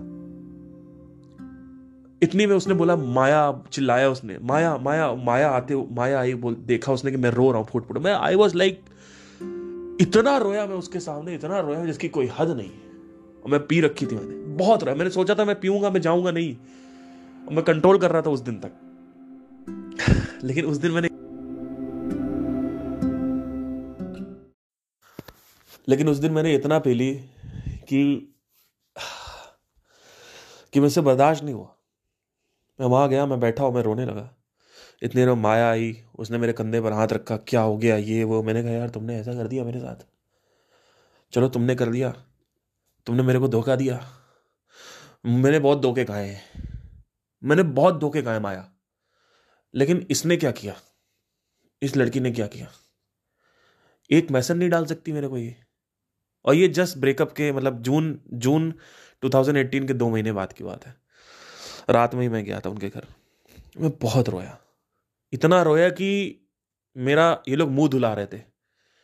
मैं वॉश बेसिन के पास ले जाके कि मैं इतना रो रहा था, इतना रोया, इतना कोई फ़र्क नहीं दोस्तों। दोस्तों, कोई फ़र्क नहीं। मैं गया अगले दिन। वापस वही चीज़, वही अकेले, चार दीवारियाँ, अकेले चाय पीना, अकेले लंच करना, अकेले पढ़ाई करना, अकेले बाइक चलाना, अकेले डिनर डिनर करना, आके सो जाना। कभी दारू पी लेना, लगा लेना, सो जाना। रो के आया वहाँ से। फूट फूट के रोया। लेकिन कोई रिप्लाई नहीं। उसके बाद भी वो जो म्यूचुअल फ्रेंड थी, उसको कोई शर्म नहीं आई। उसके बाद भी उसने वही किया जो उसको करना था। उन्होंने कभी मुझे अपनाया ही नहीं था। ये सब ड्रामे चल रहे थे चार साल से। इतना दर्द मुझे हुआ उस दिन, जब मुझे पता चला। जुलाई 2018 के बाद, दो महीने बाद मैं इनके घर गया और रोने लगा और उसके बाद फिर जो इंसिडेंट हुआ मैंने सोचा कि अब मैं बाहर आना चाहता हूँ इससे। और मैं धीरे धीरे बाहर आया, नवंबर आ गया। नवंबर, अक्टूबर, नवंबर और दिसंबर टू थाउज़ेंड नाइनटीन आ गया। और 2019 दिसंबर के एंड में 2019 वाली जो मेरी बंदी है, उसकी एंट्री हुई। तब तक मैं ऑलमोस्ट रिकवर हो गया था। क्योंकि छः महीने हो चुके थे और मैं दिल्ली शिफ्ट हो गया। फिर फिर भी उसका कोई कॉल नहीं आया। फिर 2020 में वापस मेरे को सर ने बुलाया कोरोना आ गया था तो आप वापस आ जाओ आपके फोर्थ ईयर के एग्ज़ाम बचे हो क्योंकि मैंने फोर्थ ईयर का एग्ज़ाम दिया नहीं था। बिकॉज़ मैं इन लोगों के साथ मक्कार हो चुका था ये भी मक्कार थे हम भी मक्कार थे। तो वापस गए एग्ज़ाम दिया फिर इनसे मुलाकात हुई। अब सुनिए क्या हुआ 2020 में। 2020 में वापस गया फिर इन दोनों से मुलाकात हुई चलो, उसकी शादी हो चुकी थी, इसकी भी शादी हो चुकी थी, दोनों की शादी हो चुकी थी।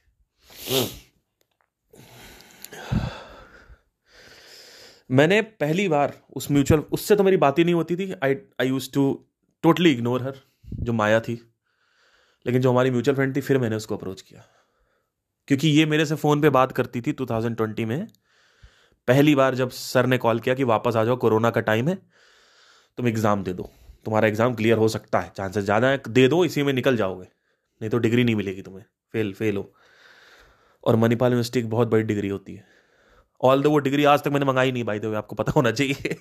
अभी भी कॉलेज में ही है। तो इसका कॉल आया 2020 में कि तुम आ रहे हो? मतलब कॉल नहीं आया, मैंने ही मैसेज किया था।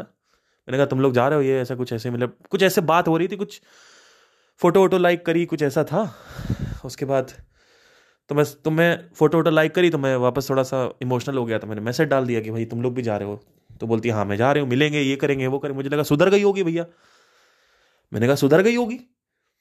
मैं गया, जो हमारी म्यूचुअल फ्रेंड थी, मुझे लगा वो सुधर गई होगी। मैं गया और वहाँ पे फिर वही नाटक, फिर वही क्लिनिक में बात करना और क्लिनिक के बाहर चाय वाय पीने चल रहा हूँ, फिर अकेले चाय पियो। फिर अकेले करो अच्छा 2020 तक आते आते क्या हुआ कि मेरा जो ब्रेकअप था 2019 वाले के साथ भी हो रखा था? वो जो सबसे गंदा ब्रेकअप था, जो मैं आपको बताता हूँ ना, सबसे गंदा ब्रेकअप वही था 2019 वाला। तो वो मेरा सितंबर में कंप्लीट हो चुका था। मतलब 11 सितंबर 2019 में, उसकी कहानी अलग है, मैं कभी बताऊँगा, वो कंप्लीट हो चुका था। तो क्या हुआ कि 2020 तक आते आते I was more emotionally stable I was more happy.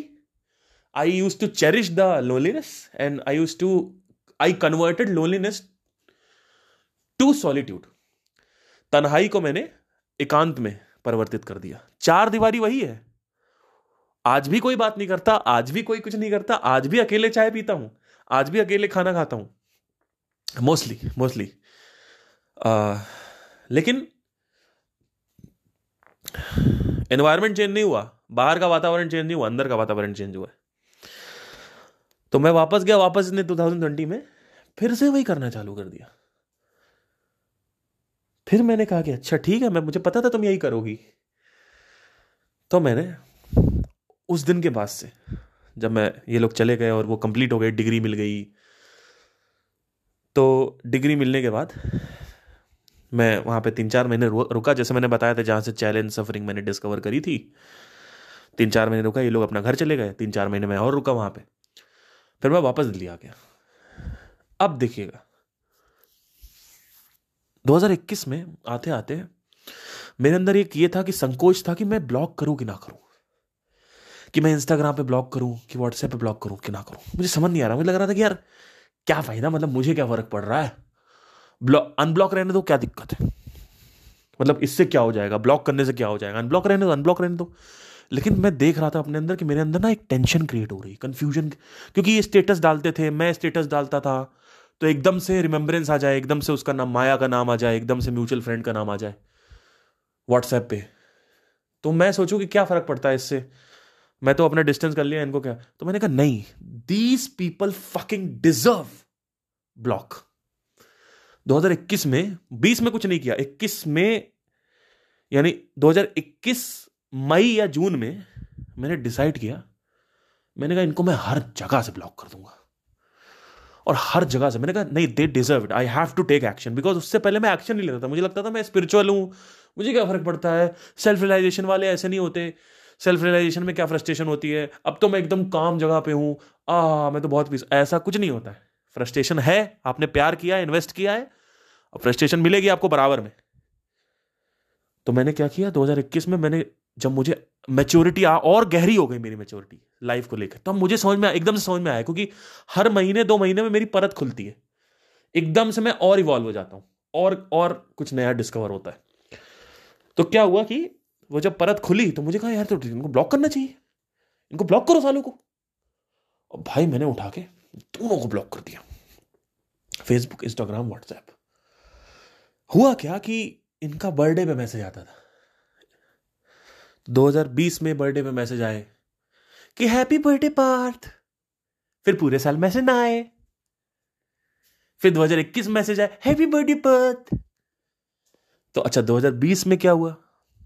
2020 में वापस चलते तो मेरा पास मैसेज है हैप्पी बर्थडे, पार्थ। तो अब इसका बर्थडे आता है अगस्त में, जो मेरी म्यूचुअल फ्रेंड है। अच्छा माया का कोई कनेक्शन नहीं Maya out of the game है अभी। Maya is out of the game because she she cheated on me whatever the hell is going on I don't care about it but I was hurt with this the friendship thing was the most disgusting thing because you are bounded see उसका intercaste था, उसको interest नहीं होगा, हो सकता उसको मैं अच्छा नहीं लगता हो, या उसको कोई करोड़पति चाहिए होगा। तुमको क्या चाहिए भैया? दोस्ती में कौन सा ट्रांजैक्शन है? दोस्ती में कौन सा ट्रांजैक्शन है भैया?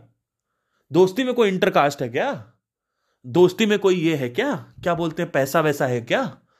देखते हो क्या? मानता हूँ कि बॉयफ्रेंड हो गर्लफ्रेंड हो तो तुम एज अ गर्लफ्रेंड देख रही हो। अरे, इसकी कास्ट दूसरी है। चलो ठीक है, मान लिया। अरे करोड़पति नहीं चलो मान लिया। अरे, इसके पास मर्सिडीज नहीं चलो मान लिया। अच्छा अच्छा नहीं दिखता। मान लिया। चलो, सब मान लिया। तुमने छोड़ दिया मुझे। दोस्ती में क्या दिक्कत आ गई? दोस्ती में तुमने चार साल मेरे साथ टाइम स्पेंड किया, तुमको क्या दिक्कत आ गई भैया? That was really killing me inside दो हज़ार इक्कीस में मेरा मैसेज आया happy birthday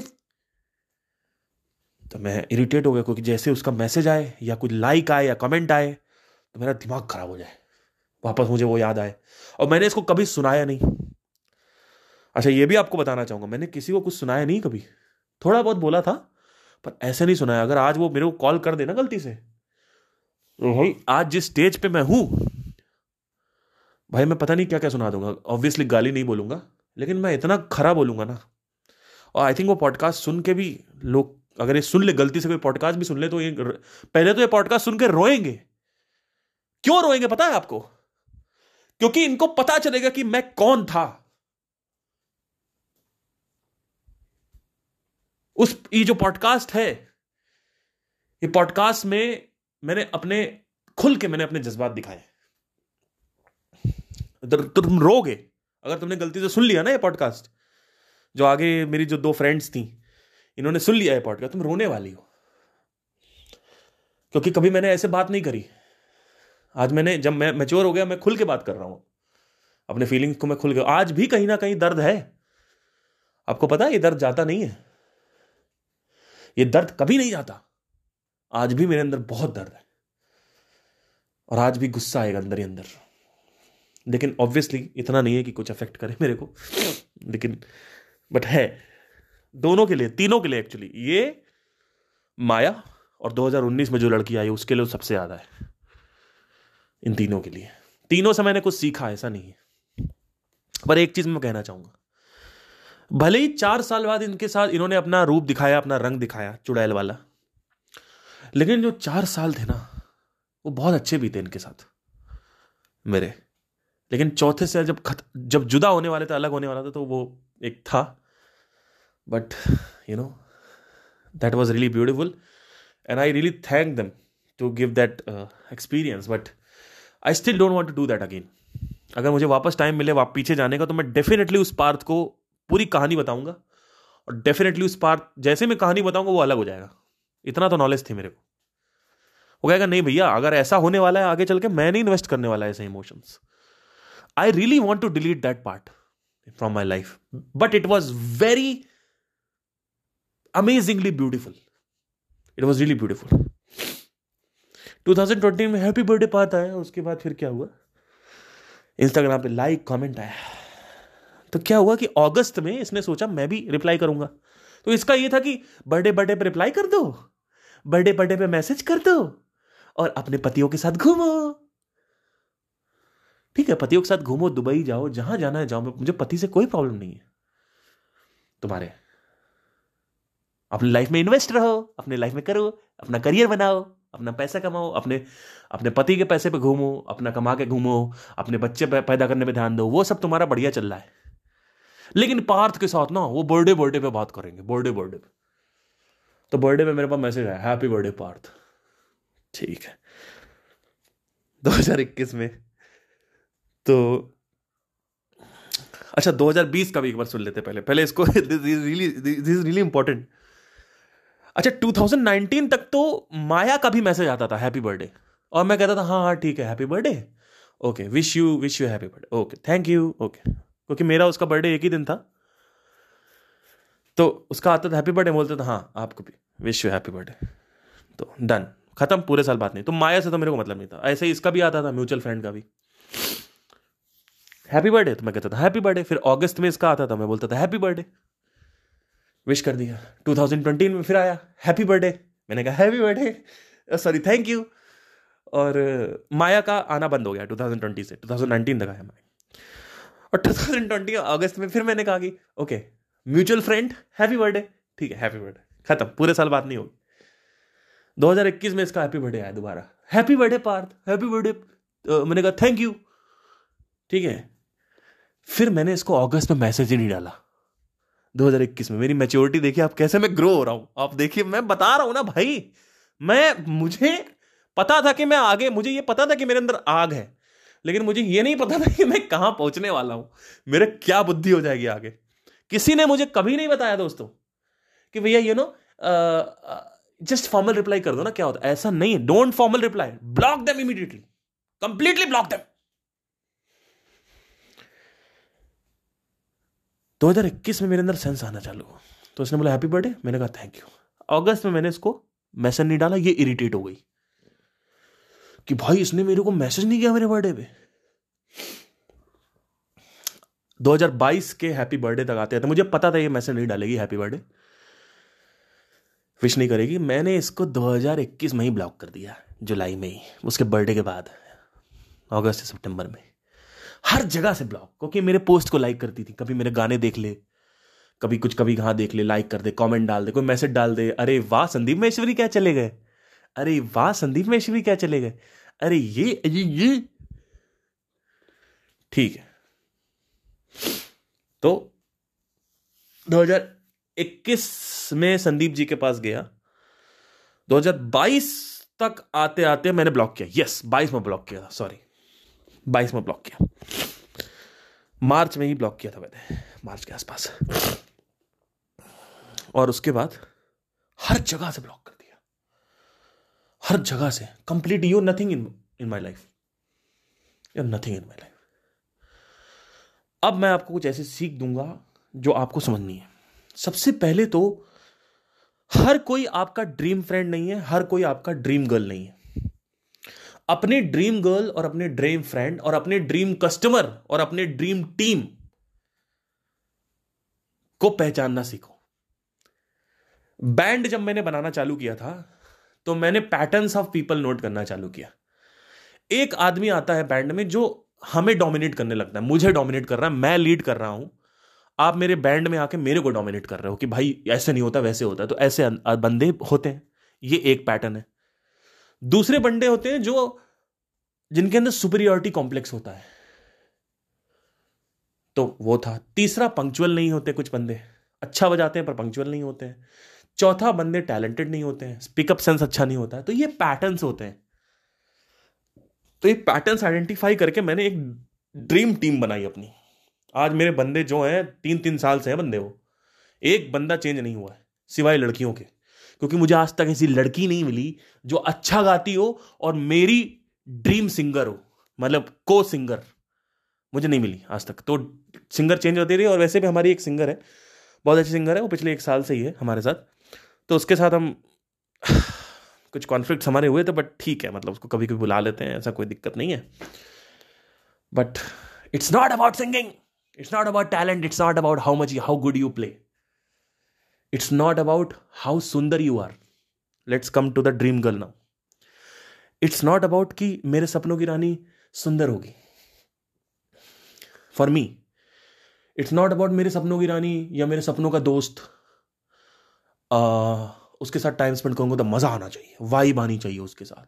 It's not about that it's about to test them it's it's about for a friend if you talk about a friend how to make a good friend test him ना like just see if you are not there with him does he help you और कुछ, अगर आप उसके साथ नहीं हो तो उसको कैसा फील होता है? अगर आप बुरे वक्त में हो तो क्या वो हेल्प करता है? अगर आपका ब्रेकअप हो रखा है तो क्या वो, उसको पड़ी हुई है आपकी? क्या वो आपको सुन रहा है? अगर आप किसी प्रॉब्लम में और आप उसे डिस्कस कर रहे हो तो क्या बात को घुमाता है या बात को अच्छे से सुनता है? ये होता है ड्रीम फ्रेंड ऐसे ड्रीम कस्टमर भी होता है. ड्रीम कस्टमर वो होता है जो आपको इरिटेट ना करे. आपको इरिटेट ना करे. कि हमने पच्चीस हज़ार रुपए दिया है आपको और आपने तो हमारी हेल्प ही नहीं करी और इतना आपने बताया लेकिन समझ ही नहीं आया और नहीं तो हम कैसे करें? वट एवर ड्रीम कस्टमर के बारे में बाद बात करूँगा. ठीक है, अभी उसको थोड़ा डीप में नहीं जाऊँगा उतना, वो that is different topic but ऐसे ड्रीम गर्ल ड्रीम बॉय आपको आपको पता ही नहीं है, आपको क्या चाहिए? इन्वेस्ट कर दोगे अपने इमोशंस कहीं पर भी। इमोशंस पैसे की तरह भैया, सोच समझ के इन्वेस्ट करो। समझो पहले कि तुम्हें क्या चाहिए। इस दुनिया में 99 परसेंट लोग आपके लिए नहीं है। एक लड़की है, सुंदरता उसके अंदर बहुत है, और लड़का आकर्षित होकर उससे प्यार करता है उससे शादी करना चाहता है, उससे मरना चाहता है। और एक लड़की है, वो देखती है, अरे, ये तो बड़ा स्टेब्लिश्ड है। अरे, इसकी हाइट भी अच्छी है। अरे, इसके पास तो पैसा भी है, इसकी जात भी हमसे मिलती है। जात देख के इंटरकास्ट देख के, काश देख के, ये सब बेसिस पे शादी मत करो कि उसका पैसा अच्छा है, ज़मीन अच्छी है उसके पास। है ना? क्योंकि ज़मीन शादी के बाद भी रहेगी, पर आप कंट्रोल नहीं कर पाओगे वो कहीं और जाके किसी के साथ अफेयर कर रहा है तो। पैसा आप एंजॉय करोगे, लेकिन जब आपको ये पता चलेगा आपका पति किसी और से एंजॉय करता है तो वो पैसा किसी काम का नहीं, वो बीएमडब्ल्यू किसी काम की नहीं, वो बंगला किसी काम का नहीं, वो हीरे जवाहरात किसी काम के नहीं है। जब आपका पता, पति शुरू से ही दूसरी जगह मुँह मारने के लिए आदत पड़ी हुई उसकी। ड्रीम ड्रीम गर्ल क्या है मेरी? What is my dream girl कौन है ऐसा बंदा? कौन है ऐसा बंदा जो मेरे बुरे वक्त में मेरे साथ खड़ा है? उसको पकड़ के रखो, उसको जाने मत दो। और अगर उसकी बुरी हालत हो रही है तो उसमें आप हेल्प करो। आप सब छोड़ के हेल्प करो भैया, अगर वो चाहते हो। आज की डेट में मेरे पास मेरी ड्रीम गर्ल है।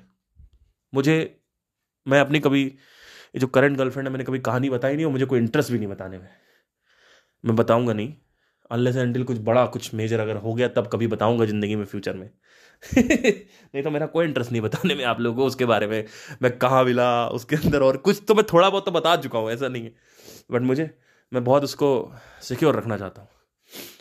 बिकॉज़ मुझे नहीं पसंद है उसके बारे में कि कोई बात करे। I I because she is the best she after so much struggle and learning I came to I have this छठी इंद्री about friends and you know girl friends I have this sense मैं आदमी को देख के आदमी को बता दूँगा, ये आदमी मेरे साथ पटेगी कि नहीं पटेगी इस आदमी की।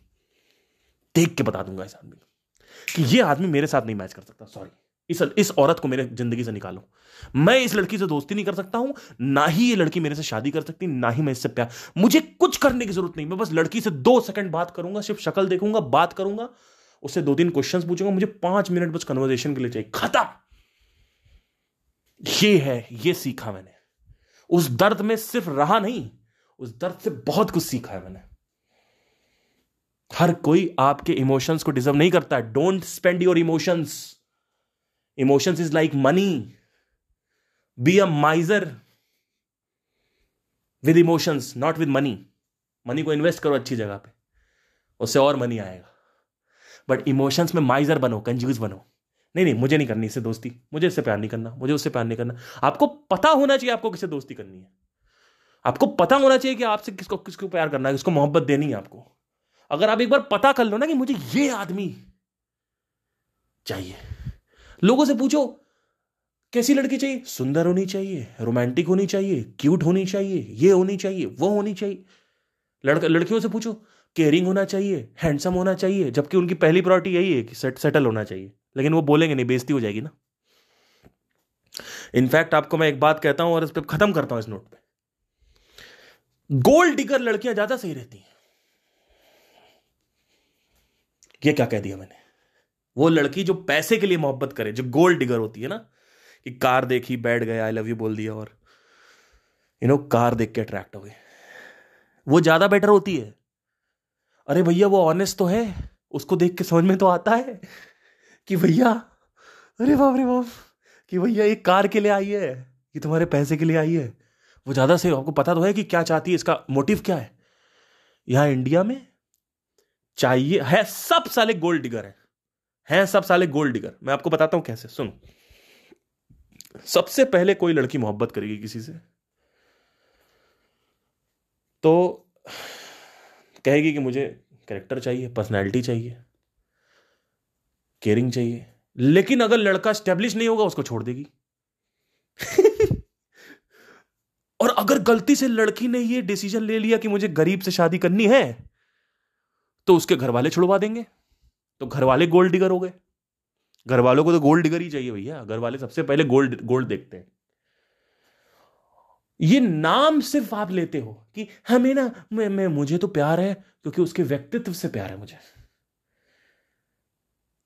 मुझे उसके नेचर से प्यार है। मुझे उसकी बातों से प्यार है। वो उसका सेंस ऑफ़ ह्यूमर अच्छा है। वो गाता अच्छा है। वो बजाता अच्छा है। वो एक्टिंग अच्छी करता है। उसकी हाइट अच्छी, वो हैंडसम है। लेकिन जैसे ही आपको पता चला कि वो सेटल नहीं है, तब आप कहोगे, भैया, इससे शादी नहीं हो सकती। इससे बॉयफ्रेंड बना लो शादी नहीं कर सकते। आप देखो 99 परसेंट लड़कियाँ आपको छोड़ देंगी। 99 परसेंट लड़कियाँ आपसे कभी शादी नहीं करेंगे अगर आप सेटल नहीं हो तो। हो बुरा लगता लगता रहे। बुरा लगता है लगता रहे, मेरे को कोई फ़र्क नहीं पड़ता। एक प्रतिशत लड़कियाँ सिर्फ़ होंगी, एक प्रतिशत लड़कियाँ जो होंगी, वो आपसे करेंगी, कहेंगी, ठीक है, मैं भी कमाती हूँ, तुम भी कमाओ। और ऐसे ही सेम 99 परसेंट लड़के जो हैं, वो शादी ही इस बेस पे करते हैं कि इसकी सुंदरता है। सुंदर बहुत है भैया। तो 90 10 लड़के 90 परसेंट है टेन परसेंट थोड़े सही हैं। नाइन्टी परसेंट हैं लड़के ऐसे। सुंदर सुंदरता देख के प्यार करेंगे। उसके बाद टॉक्सिक रिलेशनशिप में आ जाएँगे फिर उनको डाउनेट करती है। उनको कहेगी चल ये इधर आ फ़ोन ले, बाइक लेके इधर आ जा वो उधर आ जाएँगे। प्लीज़ मेरे को छोड़ के मत जाना मैं कुछ भी करने के लिए रेडी हूँ तुम्हारे। हाँ ठीक है कोई दिक्कत नहीं। चल इधर आ चलिए कर इशारों में नचाती है लड़कियाँ। सुंदर है ना? ड्रीम कस्टमर देखो sorry dream girl dream boy देखो। Who is your dream boy dot com secrets पढ़ो। उसमें ड्रीम कस्टमर के बारे में उल्लेखन है। उसको करेक्ट करो। उसमें पता है क्या लिखा है? रसर बेंसन ने लिखा है कि मैं छह साल ऐसे लोग के साथ काम किया हूँ, जो लोग कंप्लेन पे कंप्लेन करते जाते हैं। काम भी कर रहे हैं, उनको कंप्लेन पे कंप्लेन करते जाते हैं। और they are not the right person for me. They have always this good किसी का एटीट्यूड इशू किसी का ये issue this these are not my dream customers उनके लिए आप कुछ भी निकाल के रख दो, अपनी पूरी किताबें निकाल के रख दो, सारा ज्ञान निकाल के रख दो, उनके पास कंप्लेन होती है सिर्फ़, आखिरी में। क्योंकि वो एक्शन लेते नहीं है। तो they are not action takers also तो उन्होंने कहा कि जब छह साल बाद मुझे रियलाइज़ हुआ कि मुझे एक्शन टेकर्स यानी जो एक्शन ले रहे हैं उनको अपने इनर सर्कल में काम करना है उनके साथ। जो आदमी क्वालिटी को ज़्यादा महत्व देता हो पैसे से ये नहीं वहाँ बैठा हुआ है पच्चीस हज़ार डॉलर खर्च कर रखे हैं और वहाँ बैठे बैठे सोच रहा है अरे यार क्या होगा पैसे होगा ये अरे बाप रे बाप इतना पैसा खर्चा हो गया बाप रे कुछ होगा कि नहीं होगा? जो डरे अंदर से जो ऑलरेडी थोड़ा सा सक्सेसफुल है जो ऑलरेडी एक मिलियन या दो मिलियन डॉलर कर, कर चुका है वो मेरा ड्रीम कस्टमर है। ये रसर ब्रंसन ने बोला इनर सर्कल के लिए. Not everybody who has money everybody who has money ऐसे मेरे कुछ ऐसे बैंड में भी ऐसे ही कुछ लोग हैं। तो बॉलीवुड बॉलीवुड भी बैंड कर रहे हैं कुछ लोग। मैंने देखा है, सूफी भी कर रहे हैं। सस्ते में भी कर रहे हैं, महँगे भी कर रहे हैं। नहीं। मेरा ड्रीम क्लाइंट क्या है? वो आदमी जो अच्छे से बात करे, जिसको बॉलीवुड पसंद हो, जो रेड लेबल पीता हो, जो शिवास रीगल पीता हो नॉट जो बीपी पीता हो कंटिक्यूटी पीता हो, क्योंकि उसको वो अफोर्ड नहीं कर सकता, वो चिक चिक करेगा। वो चिक चिक करेगा। ही विल डू चिक चिक। कि दस हज़ार? बहुत ज़्यादा ले रहे हो। तो मेरे सारे कस्टमर्स जो हैं वो, उनके पास, सबके पास एक करोड़ के ऊपर की कार है। तब जाके वो एक लाख रुपए का बैंड हायर करते हैं तो कॉन्सेंट्रेटेड एक सेंटर पॉइंट होना चाहिए कि भाई ये पैटर्न है, इस पैटर्न के साथ मुझे काम करना है। और भी बहुत नॉट कि सबके पास मनी है, उनके पास पाँच सौ करोड़ पास उनके साथ करना नहीं, उनके साथ काम नहीं करना है। एक मेरे कस्टमर थे बहुत पहले कस्टमर बनने चाह रहे बाद तक बने नहीं। वो हर चीज़ में मेरे को क्वेश्चन कर रहे हैं। कह रहे रेंट एग्रीमेंट दिखाओ, आधार कार्ड दिखाओ, तब पेमेंट करेंगे। तो मैंने वहाँ से लिख लिया। मैंने कहा, जो आदमी ज़्यादा क्वेश्चनिंग करे चिक चिक करे जो आदमी बात बात पे रसीद मांगे, जो आदमी बात बात पे रेंट एग्रीमेंट मांगे, आधार कार्ड मांगे, उससे काम नहीं करना उसके साथ। क्यों नहीं करना? क्योंकि आज आज वो आपने पैसे दे लिए। आपने आधार कार्ड दे दिया, आपने पैसा ले लिया। वो कल फिर चिक चिक करेगा। स्पीकर की क्वालिटी सही नहीं है। जय जय जय जय जय जय जय जय जय गाने में आवाज़ सही नहीं। हाँ ठीक है भैया। Not everybody likes me it's okay it's better to not work with don't go with the irritating client don't go work with the humble people एक मेरी, अभी रिसेंटली एक मेरी क्लाइंट है। आपको कुछ बुरा तो नहीं लगा? अरे, हम नहीं आ पाए। अरे, मेरे ये नहीं आ पाए, शोहर नहीं आ पाए। अरे सॉरी बहुत, आपको, आपने परफॉर्म किया। आपको कुछ चाहिए आप लोग कोल्ड ड्रिंक पी लो। आप चाय ड्रिंक्स ले लो, आप ड्रिंक्स ले लो। ए, इनको बारटेंडर ए बारटेंडर इनको ड्रिंक बनाओ सबको। अच्छा बैंड वालों को देना है क्या? अरे, देना क्यों नहीं है? कैसे बोल दिया तुमने? इनको सबको ड्रिंक बना दो। खाना क्या खाएँगे? खाना लगाओ इनको, खाना लगाओ। और क्या, और कोई दिक्कत तो नहीं? भाई, मेरे को सॉरी यार सॉरी पार्थ। मैं आपका बैंड जो है ना, जब परफॉर्म कर रहा था, लोग कम आए थे। प्लीज़ प्लीज़ प्लीज़ सॉरी हम दस बार सॉरी बोल रहे आके। मैंने बोला, सर पेमेंट बची हुई है। उसमें दो हज़ार रुपये ज़्यादा दे दिया उन्होंने। कहते, ये लो, ले जाओ, खत्म करो। ये होता है क्लाइंट और क्लाइंट कहाँ रहता है? अमेरिका में रहता है, अमेरिका से आया था। ऐसे बहुत सारे क्लाइंट हैं, जिनका अमेरिका के साथ लिंक होता है कहीं ना कहीं। दे आर वेरी हम्बल उनकी वाइफ जो मेरे से इतने अच्छे से बात कर रही, बात बहुत अच्छा गाया आपने। You are such a great singer और एक कस्टमर ये क्या कर दिया है? हो गए आपके तीन घंटे हो गए? अभी एक घंटा और गाओ। अरे, तीन घंटे की बात हुई थी, सर। एक घंटा और गाना पड़ेगा। काम ही नहीं करना। स्पेसिफाई कौन है वो आदमी जिसके साथ आप काम करना चाहते हो? कौन है? ऐसी कौन है वो औरत जिसके साथ रहना चाहते हो?